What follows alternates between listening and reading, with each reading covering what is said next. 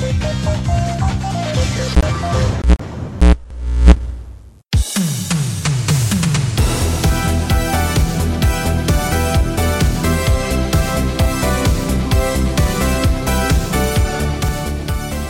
gusta que te interrumpan cuando estás mariposeando en tu jardincito?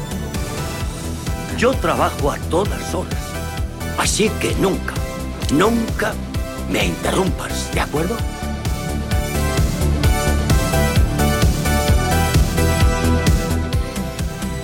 Muy buenas y bienvenido, bienvenida al episodio número 3 de Pelis y Panolis, el podcast donde tres panolis hipocondriacos hablamos de películas que han marcado nuestras vidas y puede que también la tuya. Yo soy Oscar y al otro lado está ya mi hermano Dani que lleva más de una década trabajando en el mundo del cine. Hola Dani.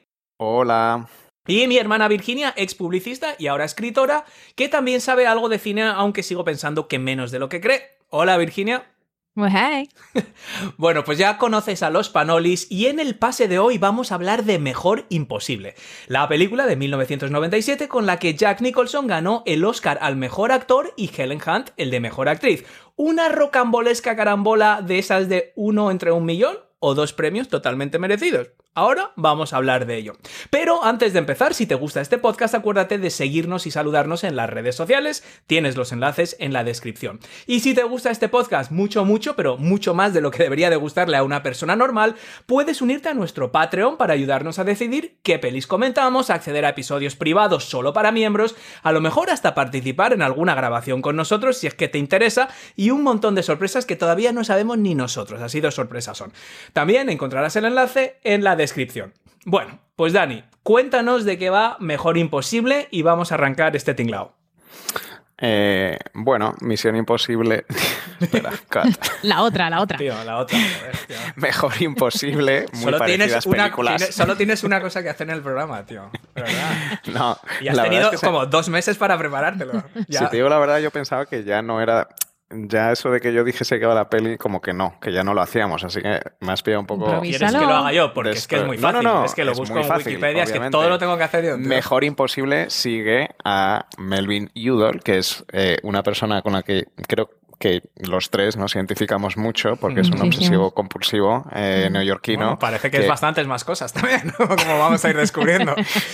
odia eh, a todo el mundo, mm, odia todo, odia pisar raya cuando camina por las aceras de Manhattan y bueno, y la película sigue un poco, pues digamos que mm, un aprendizaje eh, suyo a relacionarse un poco más, a dar un poco más y a tener relaciones humanas cercanas con su vecino y su camarera.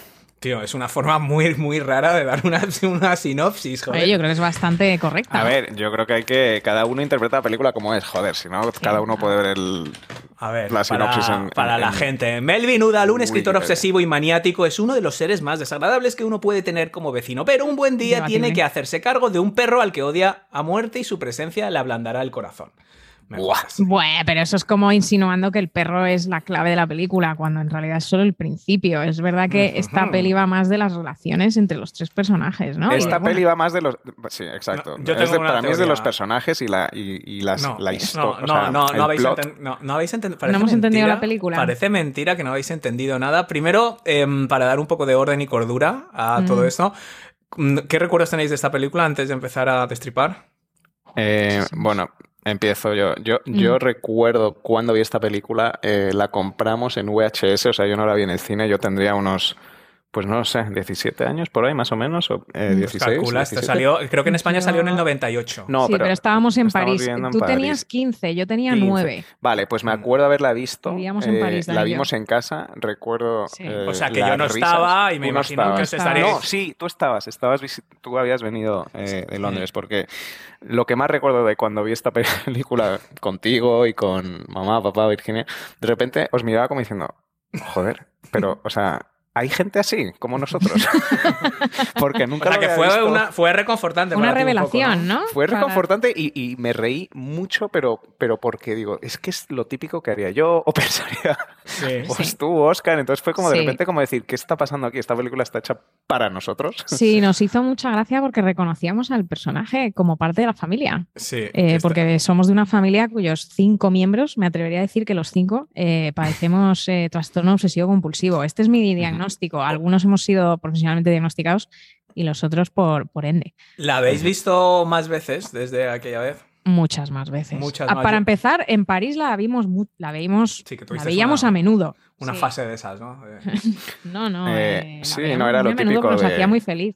Claro, y la queríamos como compartir con, no sé, si ¿Y vosotros tío recordáis- visita o algo, era como, tienes que ver Mejor Imposible. ¿Vosotros recordabais em, desde... Sí, para una niña de nueve años en mi caso no era No, desde esas primeras veces, porque yo os cuento, yo, yo recuerdo la película, o sea, cu- cuando dijimos de verla, recuerdo y, re- y tenía, bueno, recuerdos, me pare- recuerdo que me hizo gracia, que estaba muy bien, me encantó Jack Nicholson, de todo eso me acordaba, pero por ejemplo, verla esta vez, y yo la he visto expresamente para, para comentarla hoy, yo no recordaba, o sea, me ha chocado mucho otros temas, o sea, un poco lo que ha evolucionado la sociedad Hmm. desde entonces, o sea, esta película hoy día no se haría. Yo en aquella época no me no pensé que era racista, Yo, mira, ni, sí. ni homófobo, ni machista, o sea, varias- no me acordaba de nada de eso. Yo la había visto varias veces a lo largo de los años, pero eh, la volví a ver justo en preparación para este podcast y, y no la había visto a lo mejor en, no lo sé, tres años, cuatro años, cinco años, tampoco muchísimo más, y me ha sorprendido. O sea, Sí, no sé si no se haría, pero no se haría. No, no se haría. Habría El un hate. personaje no diría. no, no sería cosas. entrañable. No, claro, es que habría cosa- gente.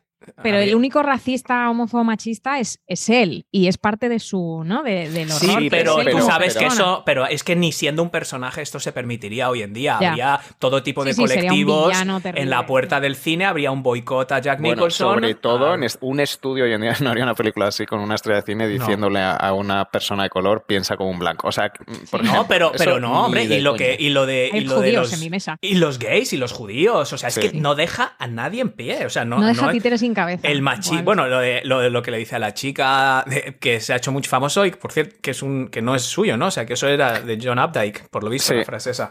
Sí. Pero esta película, yo os digo que hoy en día no, no- vamos, no, no se haría. A mí esto me ha, me ha sorprendido, incluso no sé hasta qué punto, o sea, esto a mí no me incomoda, ¿eh? También lo digo, o sea, me hace- a mí me hace gracia. Yo creo que la gente también mm, hoy en día se le va un poco la pinza, o sea, la gente se ofende con mucha facilidad, es una película, a- a- igual que hay humoristas y hay gente que se ríe de ciertas cosas. Que a ti no te gusta hacer bromas con eso, lo entiendo, pero es una película. Ahora, Mm. a mí me incomoda lo que más me ha incomodado, o sea, esto entiendo que puede haber cierta polémica, personalmente lo que me ha resultado un poco incómodo es que esto es un pavo de 65 años con Mm. una mujer de 30 que le paga al médico al hijo para básicamente acostarse con ella, o sea, Bueno. es Ah, Sí, no sí, para, sí. No, para eso. Pero es verdad No que es- también el tema de diferencias de edad es otra cosa que hoy en día a lo mejor ya empieza a tener más. Mm, no sé. pero no es la diferencia de edad, es, es, es como que él la está como comprando. No, hombre, pero él, no lo hace por eso. Él simplemente, Bueno, que de hecho esto lo dicen en la película, ella va a su casa, ¿no? Indignada Sí. y le dice que ya no se va a acostar con él y que qué es esto y que. o Bueno, sea, claro, pero porque no lo va a permitir. aceptar. Porque no lo va a Pero- aceptar. Pero es que no es por eso, es que este Nah. señor que, que tiene un, un toque eh, desbordante, Hmm. es, que, lo- es que le explota la cabeza de pensar que de repente le van a cambiar la camarera. Hmm. Eh, no puede, no, no puede, está dispuesto a Pero- pagar, a hacer lo que haga falta pero solo para que esta mujer sí. vuelva al trabajo. Pero verdad que más mm, puro. pero no y no hubiera sido simplemente con 20 años menos de diferencia, o sea, no te digo. ¿sabes? Eh, hubiera lo hubiera entendido Sí. eso, decir, bueno, este es un chico normal, atractivo de su misma edad, o no tiene necesidad de comprarla a ella con estas cosas. es- es- pero cuando ya es tanta la diferencia, dice, bueno, oye, que tú quieres ser un filántropo, genial, pero Mm. que el, que el interés romántico surja con una diferencia de edad y además con este conflicto de, bueno, es que yo te he pagado esto, no lo sé. A mí me ha resultado un poco creepy, la verdad. Mm, Em, no sé. sí, A mí sí. no me ha saltado mucho, ¿eh? Esta- no, es que para ser justos, Helen Hunt parece mayor, ¿verdad? Creo no Sí. sé qué edad tendría, 26. Sí, que no es Julia Eh, Roberts. Vamos, que no, no es una Julia Roberts que digas, ostras, es que parece 20 que tiene 20 años. No, ten- eh, era, era, sí, eh, parecía un poquito más, más adulta y también como que se sabía defender a sí misma, pero No, de todas maneras también, a ver, eh, también es una comedia romántica y como muchas comedias románticas eh, anima a un comportamiento que se podría considerar, eh, pues no lo sé, eh, acoso. Tipo, no Mm. quiero hablar contigo, pues vete a tu casa en mitad de la noche. Es como, hmm, bueno, ese tipo de cosas creo que a veces en las comedias románticas tienes que dejarlas ir. Sí. Mm, ¿A vosotros os ha, eh, os ha parecido... mm, o sea, se os ha hecho un poco pesada. Yo, yo tengo un problema de atención porque creo que todas las películas... Recuerdo que en ET eh, también me pasó lo mismo y me insultasteis. Eh, Sí, en ET te insultamos, pero eh, aquí te voy a dar un poquito la razón. La Dos película dura horas y dos horas, 20 minutos. dos horas y 20, pero más allá de que dure dos horas y 20, es que la- para mí, que esto, la verdad es que siempre me ha pasado, pero me pasó bastante esta última vez que la vi. La última media hora, o sea, una vez sí. tienen esa pelea en, en Baltimore, bueno, ahora, ahora vamos mejor por orden, pero después como de ese momento yo se me pierdo un poquito la atención en- en- y hay muy buenas frases y buenos momentos en la última media hora, pero Sí, pero ya sabes lo que va a pasar. Es como que te sobra una hora de película casi, o sea, 40 Es que es- minutos, porque ya sabes, no va a cambiar nada. Solo estás matizando y matizando y matizando y rematizando a un personaje que está claro, unas motivaciones que están claras, eh, unas cosas que están claras y me sobra. O sea, el- la, la escena del restaurante que está bien al principio ya es muy pesada, tío. Yo ya, ya es como que para mí esa última media hora de película es insoportable. O sea, ya que acabe ya, de verdad. O sea, Joder, a mí, Bueno. a- yo no estoy de acuerdo, a mí me a encanta. ver, Yo- empezamos por el principio guion ya luego venga, sí, dale, dale. No, ya- o sea, yo. eh, Sí, me más o pa- menos a mí me que- parece una película perfecta hasta, hasta un poquito, digamos, esa última media hora. Entonces, Sí. O sea, el principio, eh, cómo te presenta el personaje tirando al, al- al perro el vecino por. por Tú Ah, que no, vos, tú que sabéis más de guiones y esto. uf, No, no, no hay como demasiadas historias que se solapan y como que luego no terminan, no sé, ¿sabes? El, lo del novio, o sea, Cuba el, el Cuba Gooding este, Gooding. por un lado, la relación de los vecinos, luego la relación del vecino con sus padres, luego la Helen Hunt y su madre y su hijo, por un lado, No, luego el yo médico creo- que ver, sale. Yo hay creo como que no, yo creo que cosas. sigues, sigues a tres personajes al final. Mm, exacto. le sigues a Jack Nicholson y que, que- que tiene sus movidas, sigues al vecino y todo lo que le pasa, y sigues a la camarera, eh, a, um, eh, Carol, ¿no? Es, Mm. y, y obviamente cómo se interseccionan todos y un poco cómo encuentran ahí un apoyo el uno en el otro, en la gente menos in- inesperada, ¿no? Más inesperada. Entonces, Mm. no sé, yo a mí no me sobran realmente nada de eso. O sea, me Mm. parece que todo, de hecho, No, no se va ligando muy bien. Sí, de hecho, es- te puedes argumentar que, es, que pasa poco en realidad. Por si quiero decir, porque son vidas humanas que realmente no es nada excepto las relaciones que tienen con sus padres, con sus hijos.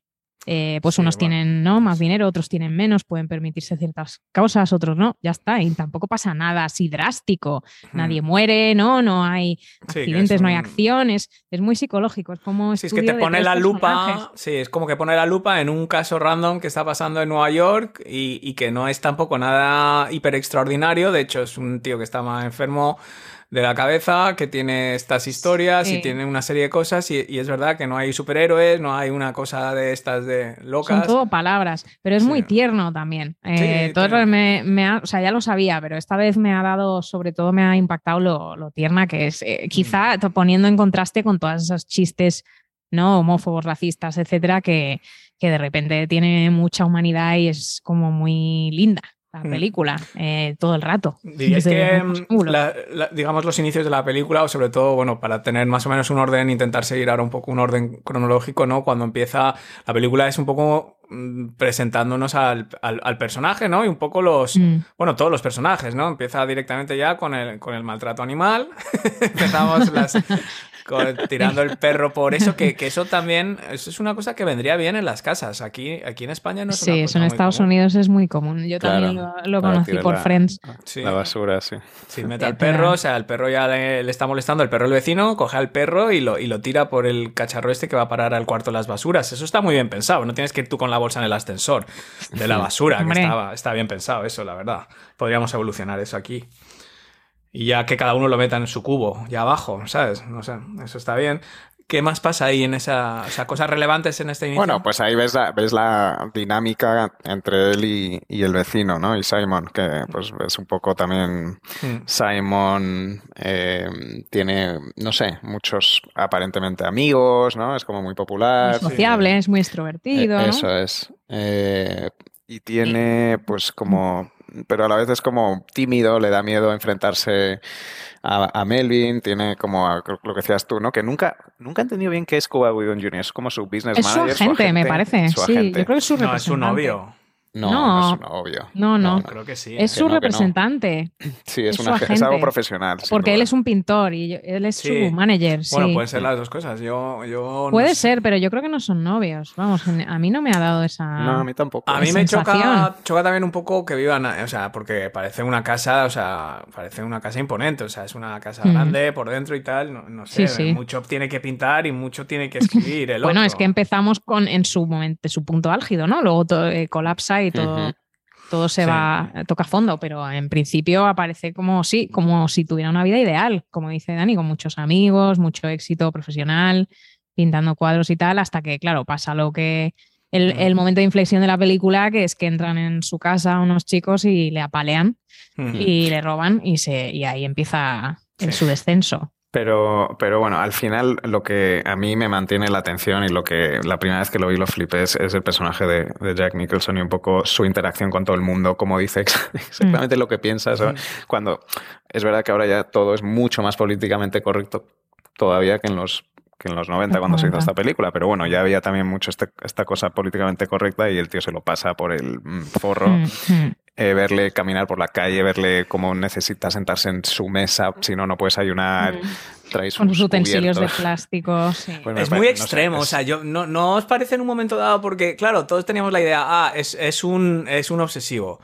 Pero yo un- también una cosa que me he dado cuenta, ah, viéndola esta vez, es que es mucho más, o sea, es, es todo, o sea, sí, que tiene un eh, trastorno obsesivo compulsivo extremo, pero también no tiene ningún tipo de filtro social, también eh, aparte es un maleducado, aparte es un racista, o sea, es como que...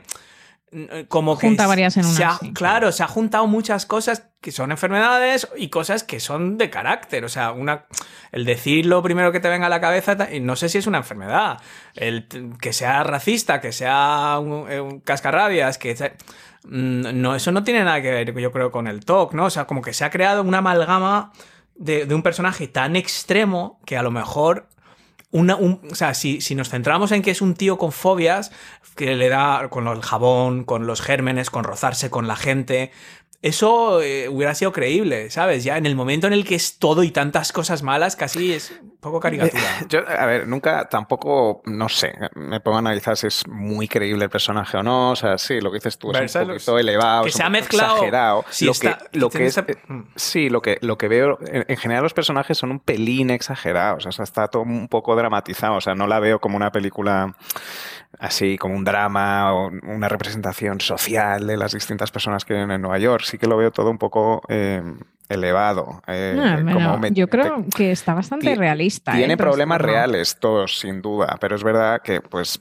los personajes son un pelín mm, como caricaturescos, eh, por así decirlo, e- en, grandes rasgos. Lo que pasa es que luego tienen unos problemas muy reales y, y te puedes identificar con, con cosas que les pasan a los tres, yo creo. Mm. Mm. No sé, yo, a ver, yo creo que a nosotros también nos ha llegado a pasar alguna vez que nos hemos, que hemos eh, actuado de una manera ligeramente como autista, eh, diciendo cosas que pensamos a lo mejor o más como egoístas de nuestras preocupaciones porque pesan tanto, nos, nos, nos dan tanto miedo que o solo entramos en bucle y solo podemos hablar de nuestros problemas. Eh, y a veces soltamos algunas barbaridades eh, que a los demás no les hacen mucha gracia. ¿Puede ser? ¿No os veis eh, identificados? esto? Completamente. O sea, o- es un O, poquito y- o a veces en el caso, por ejemplo, de nuestro padre, eh, que, se refleja perfectamente en la película cuando empieza eh, ma- eh, ya el personaje de Jack Nicholson tiene que eh, pedirle a un camarero que les traiga el menú y empieza a chillarle lo que quiere eh, de un lado de las, del restaurante al otro, que eso lo hace nuestro padre mucho, pues se pone muy nervioso y necesita que le traigan ya Sí, la hombre. comida. ¿Estás listo? Entonces, ¿Ya sabes lo que quieres? Claro, Eh, aleatoriamente empieza, eh, dos menús, dos cervezas, eh, tres host y claro, y el camarero diciendo, ¿qué? Yo no soy su... Sí, vale, se lo diré a vuestro camarero. Eh, porque no puede, porque es muy difícil controlar esa ansiedad de tener que tenerlo todo bajo control, porque si no, crees que va a pasar algo muy malo. Eh, y creo que por eso este hombre se ha hecho un poco huraño. es verdad que hace muchas cosas que obviamente mm, yo no me identifico, pero algunas un poquito. Por mm. ejemplo, eh, cuando sales de casa, tal, verificar bien que has puesto el pestillo como, ¿sabes? A veces... Bueno, esto no lo hacía Oscar Chequeo de, a ver, on, off, he encendido bien, lo ha apagado. Yo, he ido progresando estas cosas, ya lo de, lo de la luz de on, off, on, off, on, off. Sí que tuve una época que lo hacía eh, pero ahora, por ejemplo, yo ahora me lavo, o sea, cuando me voy a dormir, me lavo la cara. Pero con agua, no me preguntes por qué. O sea, no me echo jabón, ni lucine, ni cosas de estas que, que se echan las mujeres. Me lavo la cara con agua fría y me la tengo que lavar cinco veces. O sea, me hago uno, mm. dos, tres, cuatro, es cinco. Que tú tenías, no pueden ser tres ni seis. O sea, me tengo que echar agua cinco veces en la cara. Y, y, lo cuento, o sea, y es siempre. Y no puede faltar. Tú tenías este, este toque de contar eh, en la Porque de hecho, cuando vimos esta película, que tú estabas estudiando en la universidad en Londres, ¿no? Sí, claro. Eh, parte del descojone generalizado en la familia era que habían, te habían ido a visitar, ¿no? Yo no, porque era muy pequeña, pero habían ido a visitarte a Londres y habían descubierto que tenías eh, ciertas proclividades, ¿no? De, pues eso, de encender y apagar la luz cinco veces, de, cerrar la puerta y abrirla cinco veces para asegurarte que estaba cerrada. Un poquito de, ¿no? Un poquito de toque. Bueno, todavía lo hago al cerrar la casa por dentro lo de abrir y cerrar, abrir y cerrar, abrir y cerrar la llave para ver si has girado la llave del todo. Eso sí que lo hago de vez en cuando, pero no lo cuento. y no, te pasa que luego tienes que volver a verificar por si en la última lo has abierto sin querer. O sea, a mí alguna vez sí. alguna vez sí, pero sabes que no es tan normal porque el otro día estuve hablando con, con una amiga nuestra y, y, empezó a contar cosas de las persianas. Que, como que sube la persiana y la baja, sube y la baja, sube y la baja. Y por lo visto esto es bastante común, ¿eh? O sea, bueno, igual no. Mm, no sé. tanto. Bueno, vamos a seguir con la peli. Em, que ya no sé un poco eh, ya por dónde vamos, pero ¿cuáles son, digamos, el siguiente gran bloque? Bueno, ya conocemos y, se presenta ya un poco al hijo, que, que esta señora tiene un hijo. Eh, y se entera este, ¿no? Con un, también un comentario bastante interesante de todos nos vamos a morir y por lo que oigo a tu hijo antes que nadie. sobre todo. Eso es muy heavy. Eso, es muy bueno. Ya no, y, y, la actuación de Nicholson, porque como que no se da cuenta hasta que de repente Cuando que se la, da le cuenta, está mirando lo ves. Sí, y en su cabeza se ve como que piensa. Pasa por su cara ah, mierda. ¿A, vosotros no os incomoda la cara? O sea, a mí, yo tenía que apuntar mis notas a veces me desconcierta la cara de Alelao de Jack Nicholson. Bueno, esa cara eso, que eso es Jack Nicholson en general. Pero es que es esa cara, porque luego pienso, es que es alguien voló sobre el nido del cuco, ¿no? Luego en el resplandor.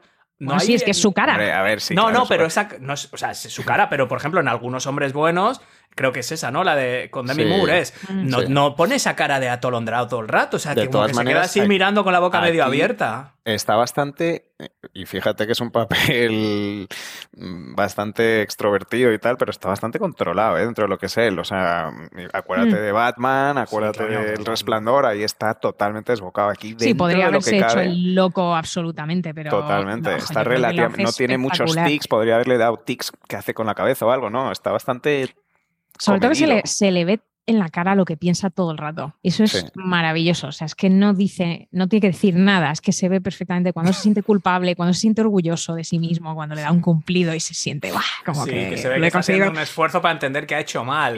cuando le da vergüenza, se ve todo, todos sus sentimientos cruzan por su, por su cara y es, es una locura. O sea, aparte de que el guion está muy bien escrito, pero es que no haría falta, se le ve Hmm. Eh, y bueno, y eso, entonces él eh, siempre está con su, vida, ¿no? Su vida, su vecino, su camarera, y empieza a aprender más cosas sobre cada uno, un poco, un poco contra su voluntad. Sí, como que su vida a cambiar, un vuelco. Eh, él, es de rutina y necesita que todo sea lo mismo, y de repente, pues los problemas llegan, ¿no? Que le cambian su rutina, tanto lo del hijo de, su camarera, como que tiene que cuidar del perro, del vecino, un poco. Y él odia a los animales, claro, ah. porque son todos gérmenes, pero en este caso, eh, cuando el perro empieza a imitarle, empieza a mm. imitar su, su comportamiento obsesivo-compulsivo, eh, pues claro, le, encanta. eso, por cierto, vi que, mm, eh, ¿sabéis cómo hicieron eso? ¿Lo habéis leído eso? Como lo que pusieron, ponían unas vallas o sea, en la calle, cuando el perro va saltando para no pisar la, lo de cuando pisas raya te casas con Sara, ¿te acuerdas? Si pisas raya te casas con Sara, le ponían una valla al perro. Y entonces ah, el perro saltaba y luego con CGI lo, lo, borraban digitalmente, entonces no se ve la valla. Y el perro va saltando. Lo que está haciendo en realidad es saltando una valla que no sale ya. Así que mira, ya habéis aprendido algo. Eso luego lo contáis por ahí y quedáis muy bien. Mm. Quedáis muy bien Los reyes de la fiesta. Yo también lo eso en amigos. IMDb Trivia, ¿eh? Sí, tío. Joder, entonces, ¿para qué? Si te digo si sabéis cómo lo has hecho, ¿para qué dices que no, tío? Yo no he dicho que no. Yo he dicho. Ah.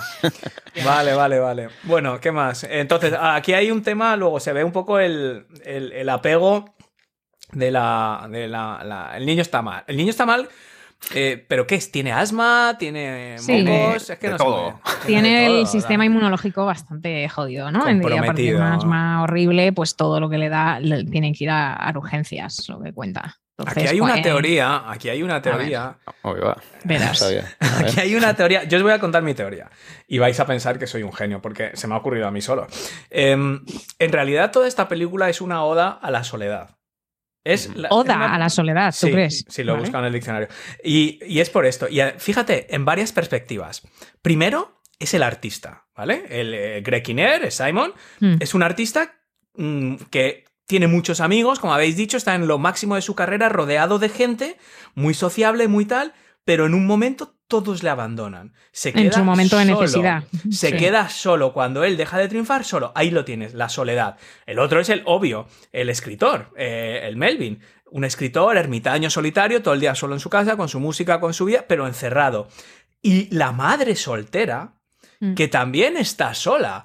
Aunque vive con- en un cuartucho de dos por dos con la madre y con el niño, es tan solitaria que ella está enamorada del hijo en realidad. O sea, ella no quiere. Es más, la, ya la rocambol- rocambolesca teoría es que Munchausen por proxy. No, por sí, Dios. la madre le está enfermando al niño Que porque no es, lo único que le esto, queda. Sí, es lo ha único, sido, te fuiste. es Sí. lo único Bueno, que le queda. si fuera el caso, pues el médico Piénsalo. que contrata a Melvin, pues lo va, ¿Cuándo lo va se pone bien enseguida. el niño? El niño se pone bien cuando la madre se va de viaje. No, Al el niño niño so- se pone bien cuando le ponen un médico No, el médico carísimo. lo único que ha dicho es primero vamos a hacerle tests. Sí, le vamos a hacer que test. enseguida el niño No sabe. hay tratamiento, no le han dado una medicina nueva, le están haciendo test. Porque dicen, ¿no te han hecho test de alergia? Es el perfume, la madre le está envenenando al niño porque es lo único que le queda. Fin Bueno, es, del es- episodio. bueno, es otra película. Eso también lo podéis contar en vuestras fiestecitas de Hollywood. Mm, Sí, todas esas a las que vamos. Nunca lo había pensado, la verdad. No, ¿Cómo Carol, es, Carol es Y- y, mira que has empezado bien tu speech hablando de cómo, pues Sí, sí, se te fue, ¿no? La oda a la soledad se ha Simon de convertido repente en... se da cuenta que a pesar tiene una Sí. lista enorme de amigos a la que le, todo, le sí, está sí. pidiendo ayuda a cada uno Sí, y va tachando sí, los nombres. sí. Que por cierto, sabéis que la eh, la asistenta esta que le viene a decir Mm. que, que no tiene dinero tal es la voz de Lisa Simpson en, Sí. en- en el show Sí. original de Ah, los Simpsons porque James L. Brooks era uno, bueno, de hecho, los- a mucha sí. gente seguramente le suena el nombre porque al final de los Simpsons es de, de los Siempre primeros salía. que aparece. Y, y el logo de su productora, que es la de Gracie Films, que es una Sí. señora mandando a callar a alguien en el cine. Mm. Eh, pero mm, lo que, Sí, pues sí, lo que dices tú, bien. ¿no? Que en momentos de crisis a lo mejor eh, Es que por eso pues, digo, es una peli muy, más que una oda a la soledad, es una oda a la ternura y, al- y a la Mm. capacidad a veces a- del ser humano de sorprender para bien, ¿no? y Este el- no juzgar a la gente, que a lo mejor hay gente que, como, Mm. como ese personaje de Melvin, que a, a priori pues parece una amarga o da miedo hablarle, que a quién le va a querer pedir ayuda y al final pues es el que les es el que a más dos. ayuda a todos. Mm. Y, Y además sin pedir nada a sí. cambio, porque aunque tú creas que está súper insinuado que la mujer va a tener que acostarse con él a cambio de que pague las, eh, la medicina de su hijo, yo, yo creo de verdad que, que lo hace. Es verdad que lo hace egoístamente porque lo hace porque su rutina ha cambiado y le explota la cabeza y no Mm. puede con ello, pero no lo hace para conseguir realmente nada más. Y es bastante. Es bastante tierno y bueno, el arco del personaje de, obviamente, bueno, de los tres en realidad, pero sobre todo el de Melvin, de, de pasar de ser totalmente huraño y egoísta a intentar controlarse un poco, como él le dice a, a la camarera en el restaurante, ¿no? Que hace que quiera ser mejor persona. Eh, Sí, que al Eso final me es- parece muy es- empalagoso. De todas es Sí, que- pero de una manera tan realista, tan sutil. O sea, él no acaba siendo eh, un, eh, Eh, una pienso- maravilla de ser humano que aparece con un ramo de flores. Él simplemente se, se intenta tomarse una pastilla. O sea, es lo, lo- realmente lo máximo que hace. Es bastante real, si lo piensas. Estaría bien, estaría bien una segunda parte de esta película porque No, yo si bueno. tuviera que apostar. Y que sí. no lo logró, ¿no? esa, Claro, esa es que, relación no, va, no va a funcionar. si yo Que- tuviera No, que pues puede ser que no, pero- poco- estoy un poco de acuerdo y yo creo que aquí Que es... no cambia la gente así, no cambia. El problema con la última media hora de la película y en general es como que se le intenta meter esta comedia romántica y creo que no acaba de cuadrar al final. Es decir, mm, eh, eh, funcionaría, creo yo, mejor, sería más coherente con, con la historia en sí, los personajes en sí, si no tuviese ese componente romántico, creo yo, ¿sabes? Si al final Sí. pues ayuda a estos amigos y, Sí, y bueno, sí, y- y- totalmente. y ya está. No, no hay que forzar que estos vayan a tener una relación porque es que no me... No, aunque tenga un momento muy tierno diciéndole lo de la pastilla y tal, Sí. creo que el, el aspecto romántico entre los dos se siente, se forzado al final. Yo, creo que hubiera sido mucho más mm, creíble incluso decir, oye, mira, yo es que ya tengo sesenta y tantos años, yo no voy a cambiar, o sea, yo vivo a gusto solo, pero ya tengo una relación funcional y operativa con el mundo, ¿sabes? Eso estaría muy bien, sería un gran logro, ¿no? Porque tú ya ves, es imposible que estos convivan, o sea, es muy difícil, tú, este es un, un bocazas, un- mm, no sé, no Mm, sé, pero las a veces ella es la que mejor le, le lleva ya desde el principio, antes de que haya ningún indicio de romance. Ya, y él le bueno, suelte A ver, esas ella porque es que está, ella, está, ella está desesperada ya de estar con cualquiera. Le da igual el que va a casa que el otro, que quien sea. O sea, yo creo que ella tiene esa. Se muestra con esa desesperación que ella va a estar con cualquiera, porque es como que lo necesita ya. Bueno, pues con bien que con el, el que se queja del vómito de su hijo, Sí. o bien que le despacha No, rápidamente. No, de casa dice- no no, no, no, es él el que se va. Sí, bueno, No, pero no, ella, el que ella- se va es ella- él. Pero O ella no hace ningún esfuerzo por... No, ella no le que gusta va hacer esfuerzo. que Bueno, yo o sea- luego, es verdad que luego pienso, pues anda que este, en cuanto le vomite encima al niño, ¿cómo va a actuar? O sea, lo mata, claro. lo rompen dos. Pero bueno, eh, obviando un poquito eso, yo no, no sé, sigue siendo maravillosa la relación entre ellos, cómo quiere ayudarla, Mm. eh, cómo poco a poco pues, pues deja que este perrito le, le cambie un poco la vida y su rutina. Eh, y Mm. bueno, cómo, Y como cómo acaba ayudando a todo, bueno, y al vecino también. eh, y Sí, cómo se acaban sí. ayudando entre ellos, los tres. También, claro, el, el vecino inmediatamente congenia con la camarera. Hmm. eh, y, y bueno, y luego le, Y- le acaba dando tips. ¿Y cómo, cómo veis un poco la historia de Simon? Cuando, un poco cuando cuenta pues, la relación con sus padres y lo que pasó, ¿os, os, os Es entristece, no- os, os Mm, mueve? Sí, o- a mí, me, a mí sí, a mí me da mucha pena que, que traten así a su hijo y que se sienta que tan, tan horrible esa relación que no pueda pedirles ayuda en su momento más terrible está- y es- a mí lo más que más ah, es que a mí eh, lo que yo me estaba en esa escena estaba pendiente de, de Jack Nicholson que está ahí en el, en asiento de atrás como, co- y como un niño pequeño dice yo también he tenido una infancia dura. Mi padre me pegaba con la regla cuando me equivocaba en el piano. Y luego se encerró no sé cuántos años en la, Claro. en la habitación. O sea es como a ver quién a ver quién da más A ver pena. quién o sea, puede Es como un niño, sí, sí. que- Claro, sí, pero es que es, eh, eh, bueno, eso, es- por eso, por eso esta peli es tan es, es especial, porque tienes unos momentos dramáticos que te está afectando, o sea, te está afectando lo que estás escuchando y entiendes el personaje, pero a la vez te estás riendo sí. por la reacción de, de este pedazo de. Sí, de luego a ese sitio que van, que, que tienen una suite con habitaciones interconectadas o cómo es eso, porque no entiendo muy bien quién está Ya, a mí la suite también me, dejó No sé muy si son dos habitaciones con la puerta que se comunica, no sé si debería fijarme en esto o si es irrelevante, pero me llamó mucho la atención que no entendía el layout del, de la de reserva. la suite. Ya, Sí, ya, ya. no a mí sé. también me dejó un poquito confusa. No sé si eran tres suites eh, interconectadas, dos, Dos habitaciones. dos habitaciones y luego Simon por ahí solo. No, no, no, no sé. No, yo tampoco lo entendí. Bueno, entonces tacho de mis notas lo del síndrome de Munchausen por proxy, porque esta teoría se de ve verdad que no, creo que no se ven los pues síntomas, no. Vale. Yo creo que no. ¿Sabéis lo que tengo yo la impresión? Y esto, mira, para vosotros productorcillos, si, si queréis eh, eh, hacer algo con esto. Esta también os la regalo. ¿Sabéis lo que sería esto? Sería un buen musical. ¿Verdad que sí?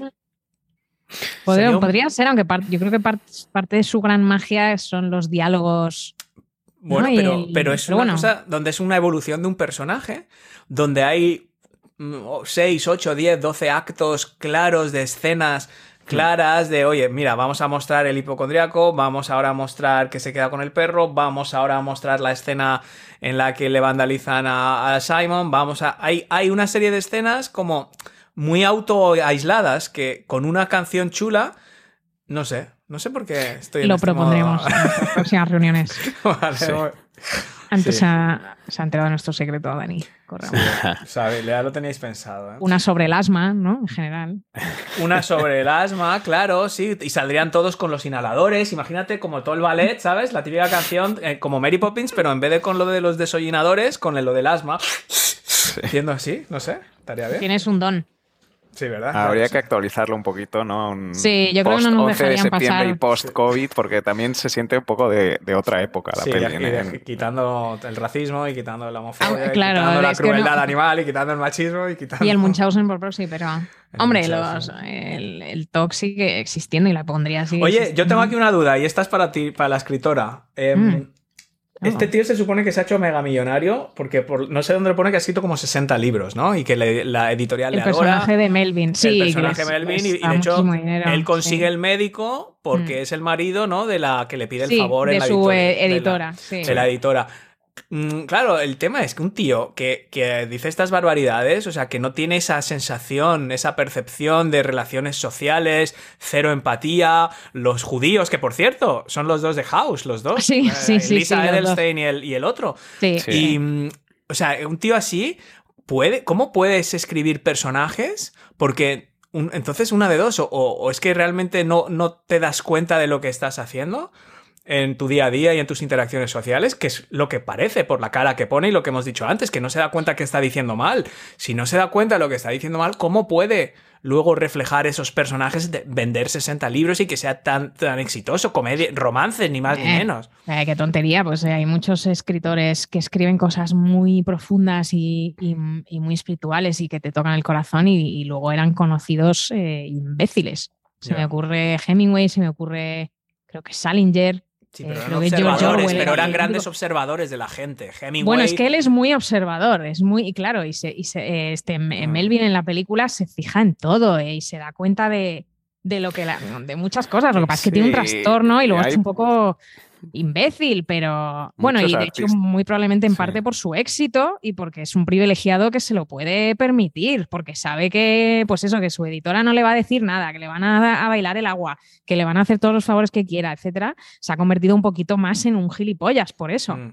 porque Sí. tiene mucho y porque no, no ha conectado con seres humanos a lo largo de su, de su vida adulta, pero A Pero mí me vamos, choca un se poco fija eso. ¿no? mucho Pero hay muchos, hay muchos artistas, Oscar, que, que, o sea, da igual, o sea, desde Sí, que lo fingen, ¿no? Que lo... No, bueno, que, que, no, que, son tiene un una sensibilidad tienen- especial, pero no claro. tienen por qué ser buena gente. O sea, Eh, incluso, o sea, tampoco ni escritor ni nada por el estilo, pero hasta Harvey Weinstein, o sea, hizo algunas de las películas más bellas, bonitas, con mensajes increíbles, Ya, pero, no, pero no se supone Polanski que tiene una enfermedad de que no sabes lo que estás diciendo y que tienes cero Sí, pero por- a lo mejor por eso es personas. escritor, porque si lo escribe, pues puede, no sé, de alguna manera, ¿no? Ser otra pero además que el, el. TOC no quiere decir que no tengas sensibilidad. Ya, ya, por eso, pero- demasiada. Ya, pero por lo que hemos dicho, si fuera solo el TOC, vale. Pero como son tantas otras cosas, porque el TOC no es que tú de repente le digas eso a un judío en un restaurante o a un negro, no, no es el TOC. Por eso justo es lo que decíamos antes. Si fuera un TOC extremo, Mm.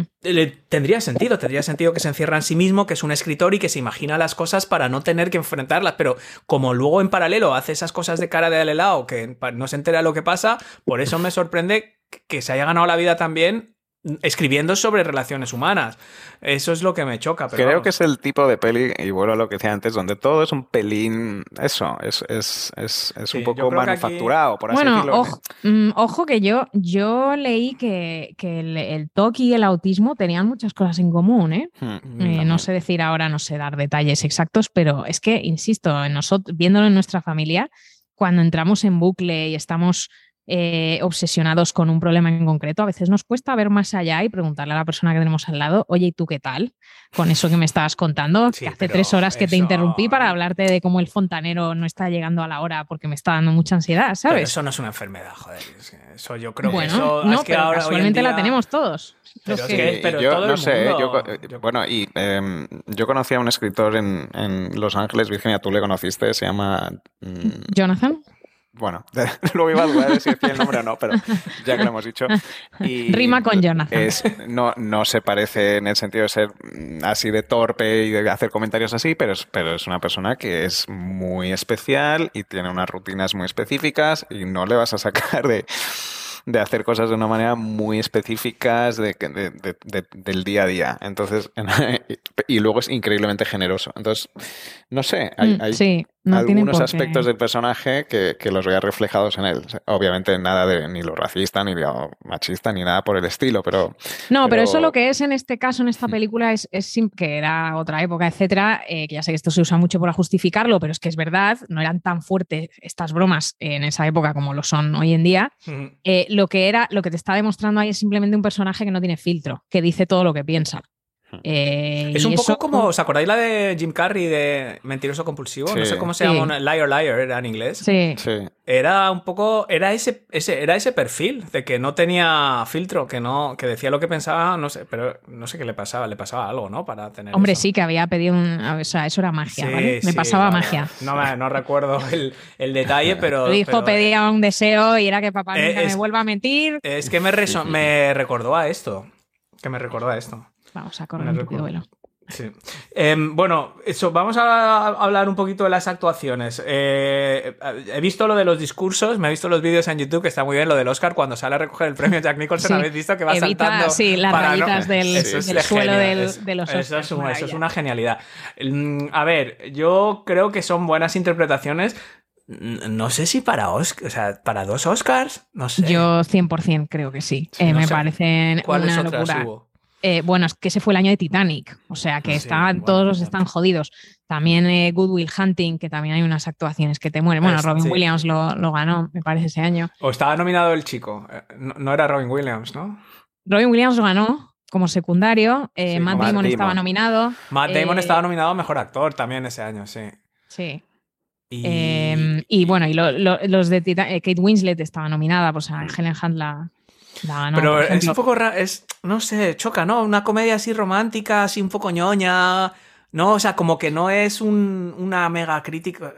Como que suelen dar Oscar por a eso- películas por- de más enjundia. Por eso a mí me gusta el hecho de que se, ¿no? se Sí, sí, reconozca sí. un Bueno, es que, era- que esta no peli ya era muy distinta drama. porque era una comedia romántica que tenía, que tenía un presupuesto de 50 millones. Bueno, es que en esa época, es- eso, esa eso sí que es- es, eso sí es que es una una, época perdida. Cuando Hollywood hacía películas justo de presupuesto Mm. medio, pero, Mm. pero, o sea, heavy. Una comedia romántica Eh, con de 50 millones, ¿no? Sí, sí, bueno, porque claro, porque Jack Nicholson se llevaría 20 Sí, claro. claro. para empezar. Bueno, pero es una, es una barbaridad. Hizo y- como 300 millones de box office, ¿eh? que es una salvajada también para una Es, comedia es que yo no la veo como tú la has descrito, una peli, una comedia romántica ñoña. Es que, de hecho, me parece, joder, que hoy en día también costaría mucho venderla porque es muy cínica, es muy pesimista, es muy difícil de vender porque no es ñoña, Bueno, precisamente pero por es eso. una porque- transformación. Sí, pero veo a los final. productores diciendo, ¿quién va a querer que este hombre se enamore? No, Porque es- todos le van a odiar. Pero es que nadie haría esta es muy película por eso, deprimente o sea, porque ah, me ella sí. No se hace rica al final, no hay un makeover como de princesa, en plan, ¿sabes? Eh, El, el artista tampoco Bueno, cae hecho- y luego sube, se queda en la Sí, mierda, de no, hecho de le hecho- tiene que regalar el, ¿sabes? la habitación. O sea, es un poco realista de más para una comedia romántica, en mi opinión. Del niño no se vuelve a saber nada. El niño muere seguro, Sí, que no se vuelve, claro. es que no- envenenado por su madre. le pa- Oh, se le va la mano a la madre. abuela. Eh, en un, en un O sea que sí, no, yo a ver si lo veo, si, si no puedo decir que no esté bien actuada, de verdad, las actuaciones me No, las parecen actuaciones. eh, bárbaras. Helen Hunt es tan natural, además, tan, tan humana. o sea, es que te Sí, cae tan Helen- bien. Yo le sí. contaría todos mis secretos a Helen Hunt. Que por cierto, chicos, una pregunta de Helen Hunt, porque, joder, aquí salía en mm, película por año. Eh, como que desapareció ¿qué un poco, pasó, ¿no? Después Le- de los le 2000. pasó un He oído, sí, Weinstein, ¿o no, qué? he leído que estaba súper quemada porque llevaba trabajando desde los nueve años y se tomó dos años sabáticos. Y ya justo antes de esta. Quien dice dos, dice 20. por No, no, do- yo lo, he leído justo, o sea, eh, no sé dónde Sí, pero lo he des- visto. digo después, digo desde entonces, o sea, porque... Ah, fue, es que yo digo, creo, creo que era antes. Lo que yo leí es como que ella volvía con No, ganas. en los ya- 90 sí, salía en televisión, tenía el show ese súper famoso, salió en No un montón si- de películas. Sí, no sé, la- Náufrago yo creo que es la última así grande Sí. que me suena. La vi hace poco en otra peli como un thriller. Sí, sí, sí. Yo sí. creo que es que esta fue la primera película Ya que está. hizo después de volver de ese sabático de dos años, o igual se lo tomó después. No, no había hecho Twister antes. Sí, que es, por había hecho otro Twister y luego- peliculón que nos flipa. Sí, Y luego hizo la de lo que La piensan Mel las Gibson, mujeres sí. y, y, y tu- y- sí, Náufrago. náufrago. O sea, tuvo, tuvo unos, una década ahí de la leche. Es que era Y luego luego como no que- se volvió a. Pues igual fue después ya y ya no se reenganchó. No sé. Yo algo había habido de lo del.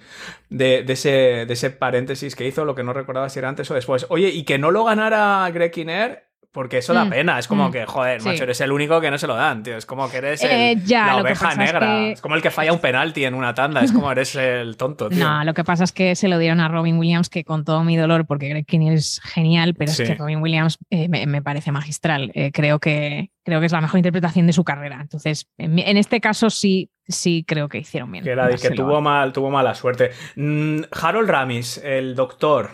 Ay. Em, sí, eh, eh, ¿verdad que la- Mm. está como muy hinchado ya ahí, ¿no? ¿No os dais cuenta? Sí, está como pero muy inflado. Ah, Se sí. infló relativamente joven, la verdad. Estuvo muchos años así ya, sí. Es que se murió de esto. Es que he estado mirando porque no sé qué edad tendría cuando hizo esto, pero él murió a los 69 años, que no sé cuántos años después sería de esta peli. Mm. Y, pero murió por una cosa que se llama vasculitis inflamatoria autoinmune. Y, y creo que yo no sé si es por la enfermedad, y si nos escucha algún médico, pues ya me puede poner a parir directamente, pero no sé si es o por la propia vasculitis o por los corticoides, que se inflan Ah, a corticoides medicación. para evitarlo. Te- claro, uno de los efectos creo que es que te hincha.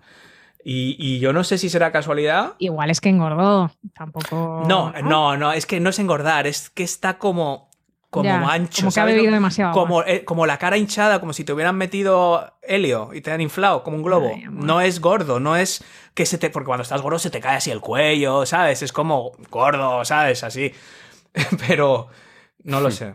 Tenemos muchas buenas frases hoy para Harold Ramis, tío. es, majete. Creo que tenía 50 y pocos en esta en la película, pues, 54. Sí. pues igual ya estaba con un tratamiento de esto que le estaba provocando. eso. Y este contribuyó también a escribirlo, ¿no? Fue Mm, el No, no, no, con- ¿No? no, no, no. No, eran Eh, de todas maneras es curioso porque yo no me había dado cuenta. Sí, salen varios directores y, y Mm. cosas así en papeles pequeñitos en esta Cameos. película.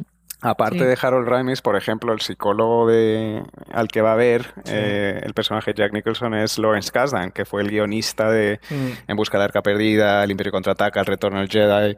Mm. Eh, y bueno, dirigió también varias películas. Y el, el- el jefe del restaurante que le echa eh, Mm, cuando ya se enfada con él es. Shane, es Shane Black, que es el, el- el guionista de Arma Letal, sale también como actor no, no en les quedaba eh, dinero para actores. Depredador, no, pues serán colegas del director, Sí, supongo. pero después de pagarle a Jack Nicholson tenían que coger al que pasaba por ahí. No, si yo es que soy el guionista, da, da igual, ponte ahí de camarero, tío, porque es que no nos queda, ya se lo ha llevado.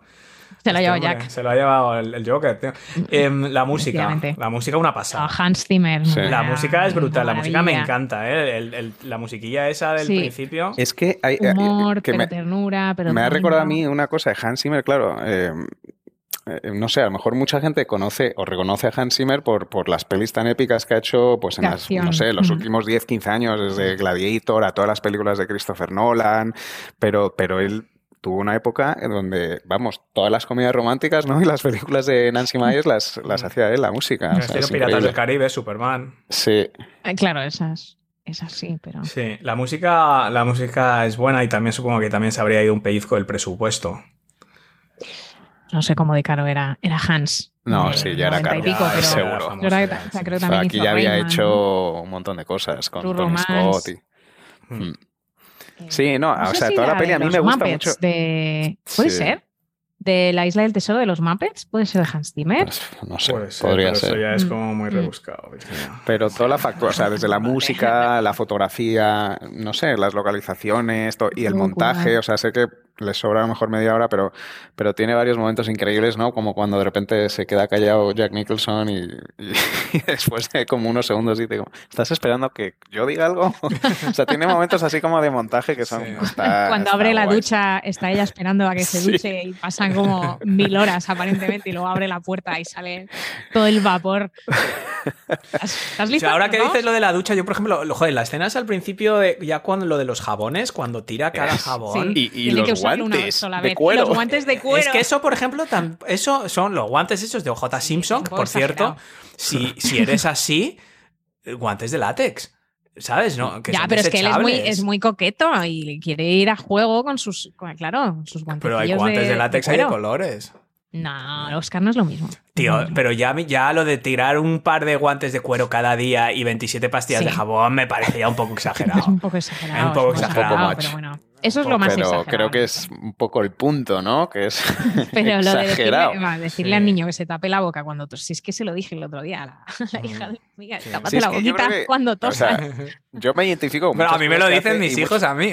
Y muchas veces dice cosas que digo, joder, me, me gustaría decirle eso. Y eso sí que nos pasa a los tres, de, de que la gente Sí. nos molesta en especial. O sea, yo creo que yo- a todo el mundo le molesta gente en, en A el mí día a me día, molesta pero yo la creo que gente nosotros tres en general. Sí, no sé, sufrimos mucho con A mí me molesta la cosas. gente, tío, me molesta, me molesta, no me gusta la gente, de verdad te lo digo. O O sea, a ti no te pasa que vas andando, por ejemplo, por la acera y de repente, pues algo que diría este tío. Bueno, yo no lo digo, pero algo sí. que yo pienso que, estoy, que es como, ¿por qué este cabrón que No, va delante mío no. va tan lento? ¿Por qué anda no, tan lento? pero eh? yo, yo, dejé, yo dejé de ir al gimnasio, entre, entre otras cosas, porque no aguantaba oír las conversaciones de los, del listillo que sabe cómo va a la máquina, del otro que se sabe eh, del colegueo, de, hey, tío, que ya vi el otro día, en no sé qué, estás a tope, eres un titán. Tío, es que me daban ganas de vomitar, tío. Joder, es que- no os- ¿qué gimnasio es no aguanto, tío, no lo puedo decir, pero no os aguanto, macho. Era Ya, todo como, una, como un colegueo que lo entiendo con niños de 17 años, ¿sabes? Preuniversitarios, de tal. eh, somos aquí de la banda, tío, pero, tío, te parió los ya de 50 años medio calvos, tío, ¿de qué banda eres tú? Si tú no eres de ninguna banda, Bueno, tío. No ¿De sé, yo desde luego en general, no sé, siempre. Bueno, y eh, luego mis cuando, vecinos, cuando no, facturo y me subo a un avión, por ejemplo, cuando voy al cine, si veo una persona que se equivoca de asiento, yo digo, pero mira, qué, qué- qué imbécil. O sea, que no sabe leer números esta persona, no sabe lo que es el 23F. Y cojones. luego dicen, ay, perdona, y tú, nada, no, no, no te Sí, preocupes". exacto. Ahí es donde hay una parte Pobrecito hombre, de ¿dónde mí claro, que dice, este personaje es como si yo dijese cualquier cosa que de repente puedo pensar, no sé, o... Sí, sí, sí. Sí, sí, o porque esta gente está tardando tanto en dejar la mesa. Pero a vosotros estoy no se os, pero a tal, ¿por vosotros no se os escapa a veces algo, pues por ejemplo cuando en el supermercado y, y, y no se os escapa como joder y que miran de repente también. Sí, sí, sí. Yo sí, eso lo hago mucho. Sí, a mí me pasa en, en el tren, en Renfe, me molesta mucho que dejen las maletas pequeñas donde van las grandes, porque Sí. ahí ya nos jode a todo, porque eso es un Tetris muy delicado Sí. y deberías dejar la pequeña encima del asiento y la Mm. grande, porque pesa tanto que entonces yo voy con la grande y si tú has dejado tus pequeñas, no cabe y no puedo levantarla porque no tengo fuerza. Y sí, alguna una vez dije algo, joder. Pero entonces me vino como, "Joder, eh, perdóname, eh, que lo he dejado ahí, pero es que la verdad es que debería dejar. Y yo, no, hombre, no, no, hombre, no. No, que luego encima, te, favor". luego encima te da como vergüenza enfrentarte. Hombre, Y claro. luego cuando joder. te oyen, yo, no, no, no, tranquilo. Como, No, como- que yo, sí. no, a mí no me importa. no Yo en sé, mi casa igual, la próxima vez que vea al vecino le voy a decir que por qué se ducha a las 2 de la mañana y luego digo, Sí, me he sí, encontrado sí, al vecino y me dice Olga, Bueno, ¿le, has- bueno. le has dicho lo de la ducha? Y yo, no, ¿qué le, cómo Me pasó literalmente el otro día porque mi, mi vecino pues, tiene "Hola, niñas hola". pequeñas que son, sea, todo el puto día y yo a plan eh, dando gritos en mi casa, coño, pero ¿por qué no se callan ya? ¿Por qué no las callan? ¿Por qué no sé qué? Y luego salgo y justo coincido con Hola, oye, hola". perdona, perdona si mis niñas hacen mucho ruido. Y yo, ¿qué dices? Es normal, hombre, son niñas. ¿Tienes niñas? No sabía. O sea, vamos. Sí, y con esta me, ha pa- me he sentido también identificada. No, pero yo, ayer, yo ahora, bueno, ahora esta semana, de escritora. esta semana están haciendo una obra y, mm, y yo estaba, digo, pues que voy a subir, voy a subir y le voy a decir, mira, mira tú, dile al dueño de esta casa que por cada día que yo no pueda trabajar, él no va a dormir una semana. Díselo, díselo. Y entonces me vengo, pero y luego cuando le veo en el ascensor, ya les veo sacando todas las máquinas. Entonces me pongo a gritar yo solo, tío. Digo, ¡ah! ¡Otra maquinita que hace ruido! ¿Cuántas tenéis? Y lo grito así como con la boca pegada al extractor del si baño pa- oyen, ¿no? para ver si me oyen, pero luego me lo encuentro en el ascensor y yo como, ah, buenos días, buenas tardes. en fin, Ah, son sí, cosas que... sí, sí. Algún no, día nos totalmente. denunciarán. ¿Por qué? ¿Por qué? No sé en calidad de qué, pero- Tú a ellos, por desgraciados, tío. Digo, es que no podéis ser ¿Qué considerados. Yo, yo, yo tengo este diálogo conmigo. Le voy Sí, a decir. Eso es lo que haré. Eso es lo que haré. Le voy a decir, ¿por qué no dais golpes por la mañana y así los demás podemos trabajar por la tarde? Porque también tenemos derecho a trabajar. Y me quedo encantado con mi discurso. No, Pero- no, Ya, yo igual, yo, no yo, yo tengo un discurso interno conmigo, digo, oye, pobre vecino, o sea, ¿qué culpa tienes? Y joder, tiene una niña pequeña que llora. Y luego me digo a mí mismo, coño, ¿y qué puto problema tengo yo? Pues joder, yo no, no es mi niña, ¿por qué tengo yo que aguantar a una niña que llora? otro día como si la hubiese tenido yo. Hostia. Llor- lloraba el bebé, claro, en mi casa igual, porque también te- hay ahora un bebé que no, nadie sabe dónde ha salido, porque todos mis vecinos años, tiene como 70 años y lleva, yo pensé, Joder, qué bueno, creepy. Claro, estará... como Rosemary's Baby. No, no, digo, Sí. estará aquí solo por Navidad, que habrán venido los nietos y tal de ya. fuera y, y la Navidad se va alargando, se va alargando y llevan ya dos meses y el otro día ya se ponía a llorar el bebé y yo empecé pegado a la pared ¡ah! imitándole al... Tío, el pobre bebé luego tiene- dice que no es realista, ¿sabes? el Jack pobre bebé, que es el muy pobre bebé desagradable. tiene un año. Tú imagínate que estás paseando con tu bebé llorando y viene un zumbado de 50 años y se te pone delante el bebé haciendo.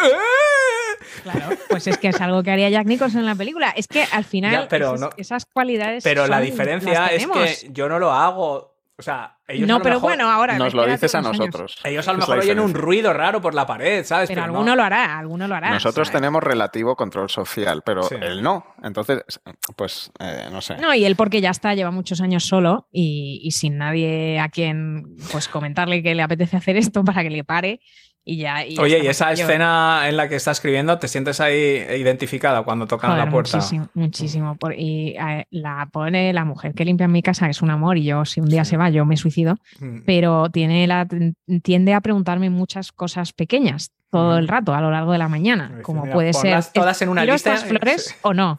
O pongo estas sábanas o las rojas. O estos pantalones para planchar o para la- lavar. Y claro, y yo estoy ahí encorvada sobre mi ordenador y- Sí. y, y claro, cualquiera diría, díselo amablemente y ya está. Pero no soy capaz porque ya han pasado demasiados años. Entonces simplemente hago ruidos. A ver si lo pides. sí. A ver si, siendo muy borde, Sí. entiende que estoy ocupada. Yo el otro día también, Eh. pero eso me pasó con un hijo mío. Me estaba cada, tres minutos me estaba haciendo una pregunta y yo estaba ya cabreado por otra cosa y dije, ¿por qué no haces una lista y me preguntas luego todo a la vez, todo claro, seguido? mándamelo al WhatsApp, ¿vale? Claro. En fin. Eh, ya, pero no hay nada como decirlo, pero por alguna razón soy incapaz. Creo porque es como que ya es demasiado tarde. Entonces, si ahora le fuera a explicar que, en fin, es que necesito cuatro Pero padres. ahí hay cosas muy sencillas. O sea, yo ha habido veces de, de, por ejemplo, en mi casa do- donde yo estoy trabajando, yo desconecto el telefonillo, o sea, está apagado. O sea, a mí me llaman porque nueve es cada que diez veces es, es uno que eh, el corre- el corre- el correo, el reparto, Sí, eh, el la propaganda. Digo, es que yo ya está, un día desconecté, desconecté el telefonillo y que llame a otro. Y si Mm, no. El telefonillo no me molesta mucho. El problema es que tengo a la mujer en casa, ¿sabes? No Ya, tiene que bueno, a ver, es que tiene eso, entrar en el salón. Pero, y- por- ¿y por qué no escribes en un despacho o en un cuarto? Porque ¿Que te pones ahí en medio del salón? Sí, en mi salón, Es porque que es, mi rincón, estoy pero es rodeada de libros. No, Pero puede, tontería. Porque Pero con una es lo que persona ahí dando la limpia. aspiradora y chocando la aspiradora contra todo. Ya, pero es que eh, además es como no choques la aspiradora contra la silla, meneándome de un lado a otro cuando Eso es una estoy cosa que yo tampoco en entiendo de mis vecinos, tío. Es que cuando sea- pasan la aspiradora, te juro que parece que están jugando al, al cricket, coño, o al, o al cosa esa de barrer. Eh, ¿Sabes? O sea, es un. Ya, es yo, un- yo es que odio los portazos. Igual, mis vecinos dan unos portazos todo Sí. el día que digo, Ah, a es ver. que- y unos arra- y arrastran, de repente es una. Como si estuvieras arrastrando un arcón con tres muertos dentro. ¿Qué estáis arrastrando, tío? Yo, yo grito, grito, estoy solo y digo, ¿pero qué coño estáis arrastrando? To- De un. Como en un barco, ¿sabes? Como que mue- se mueve todo para un lado. ¿De qué coño arrastran, tío? Claramente somos personas muy pacientes. Sí, no, la verdad es que por eso nos O identificamos. sea, sí, lo entiendo. Yo, yo, yo entiendo, aún así, creo que, que se han juntado demasiadas cosas con, con el Melvin. Sinceramente. Por cierto, Melvin Udall. Udall- ¿Qué clase de nombre? ¿Qui- ¿A quién se le ocurren los nombres en las películas y en los libros? Tú esto, Virginia, por ejemplo, cuando tú vas a Ah. escribir un libro, o sea, ¿quién le pone Verdel a un Verdel a un perro? Melvin eso es porque Udall, es como muy cursi. ¿no? Pero no le- porque- pone- pues no le puedes claro, llamar- cursi. Tom Jones, Frederick. mm, Hombre, pero que, Mistletoe, vaya. yo No, pero sé. Melvin Udall es el típico nombre de escritor. Es que está muy bien pensado, no sé. A mí ¿Sabes? me ¿Sabéis que mi mejor no amigo de mi mejor amigo de la universidad, bueno, mi mejor amigo durante los primeros seis meses, porque luego pasé el resto de los años intentando evitarle, porque es lo típico que pasa en la universidad. O sea, la, la primera Y si semana. estás escuchándonos, No, afortunadamente es de, Sing- Rodrigo. es de Singapur y te sabe 20 idiomas de esos exóticos, pero español no. Y, mm, y se llama y se llamaba Melvin, tío, es el único Melvin. Entonces, cada vez que digo Melvin, me acuerdo del chinillo este, que bueno, Ah, del chinillo de Singapur. tienes un poco de manía Y es lo- no, al revés, me caía muy bien. Lo que pasa es que es verdad que en la universidad los primeros semanas estás intentando conocer a gente para no estar colgado y los tres años restantes estás intentando evitar a toda la gente que conociste durante esa primera semana. Totalmente, joder, Oscar, una pregunta. Ahora, Mm. ¿tú tienes muchos amigos? Bueno, a ver, depende. Amigos, amigos, ¿qué es lo que entiendes por amigos? O sea, Creo que la definición de amigos es relativamente clara. creo que Si la está. cuestiona ya es- sabemos por dónde Está sobredimensionado, yo creo, la importancia de esto. Entonces, yo tengo relaciones, amistades eh, circunstanciales, temporales, y Ya. bueno, y, y todavía tengo contacto con gente del colegio, para que, para que veáis. Sí, Mm. no, no, ya, sí, yo también. Ahora, Ya. amigos, amigos, así, puf, no sé. Yo ya Joder, pero entonces, ¿a quién le cuentas las cosas que te molan? Ah, a nosotros. Ajá. En este Ajá. podcast, Ojo. partidor. He ahí- he ahí Bueno, el ¿queréis comentar algo más de la película esta? Sí, que si no el podcast va a ser como la película, que le sobra media hora. Sí. Eh, no, yo creo que de mi lado, no, gran película, creo que sí, que la última media hora mejor. Bueno, pero hay que para verla, mí, pero ¿no? buenísima. O sea, la Sí, gente que nos está duda. escuchando y que no la haya visto, hay que ver. duda. Sí, ¿no? Es una maravilla. Es, está escrita. Este, ganó el Oscar a mejor. No. guion, porque si no me parece una falacia. ¿Y que no lo sé. ganó? ese Falacia no se dice, Virginia, para describir eso. Fue, fue Good Will Hunting, ¿no? Fue. Eh, ah, sí, es verdad, claro, fueron Matt Damon, Matt y Damon y Ben Ben Affleck por su primer guion, bueno, que también está increíblemente bien, no pero está mal. joder, eh, yo prefiero personalmente eh, este escrito por Yo también. Mark Andrews y James Brooks. Bueno, pues esto ha sido Mejor Imposible, que no Misión Imposible, y hasta aquí ha llegado este tercer episodio de Pelis y Panoli. Si te gusta el podcast, nos haría mucha ilusión que nos dejes una valoración de 5 estrellas en Apple Podcast o una recomendación en Spotify. También puedes subir un selfie a Twitter o Instagram con tu DVD o VHS favorito, o la peli de esta semana si la tienes a mano, eso estaría genial, mencionando a arroba pelis y panolis en Twitter o en Instagram para que te pongamos cara. Eh, por último, puedes hacerte productor del programa y acceder a ventajas exclusivas solo para miembros en pelisipanolis.com barra Patreon. Pero sobre todo, aunque no hagas nada de lo anterior, no te pierdas la próxima peli aquí en Pelis y Panolis. Yo soy Oscar Yo soy Dani. Yo soy Virginia. Y gracias por rebobinar.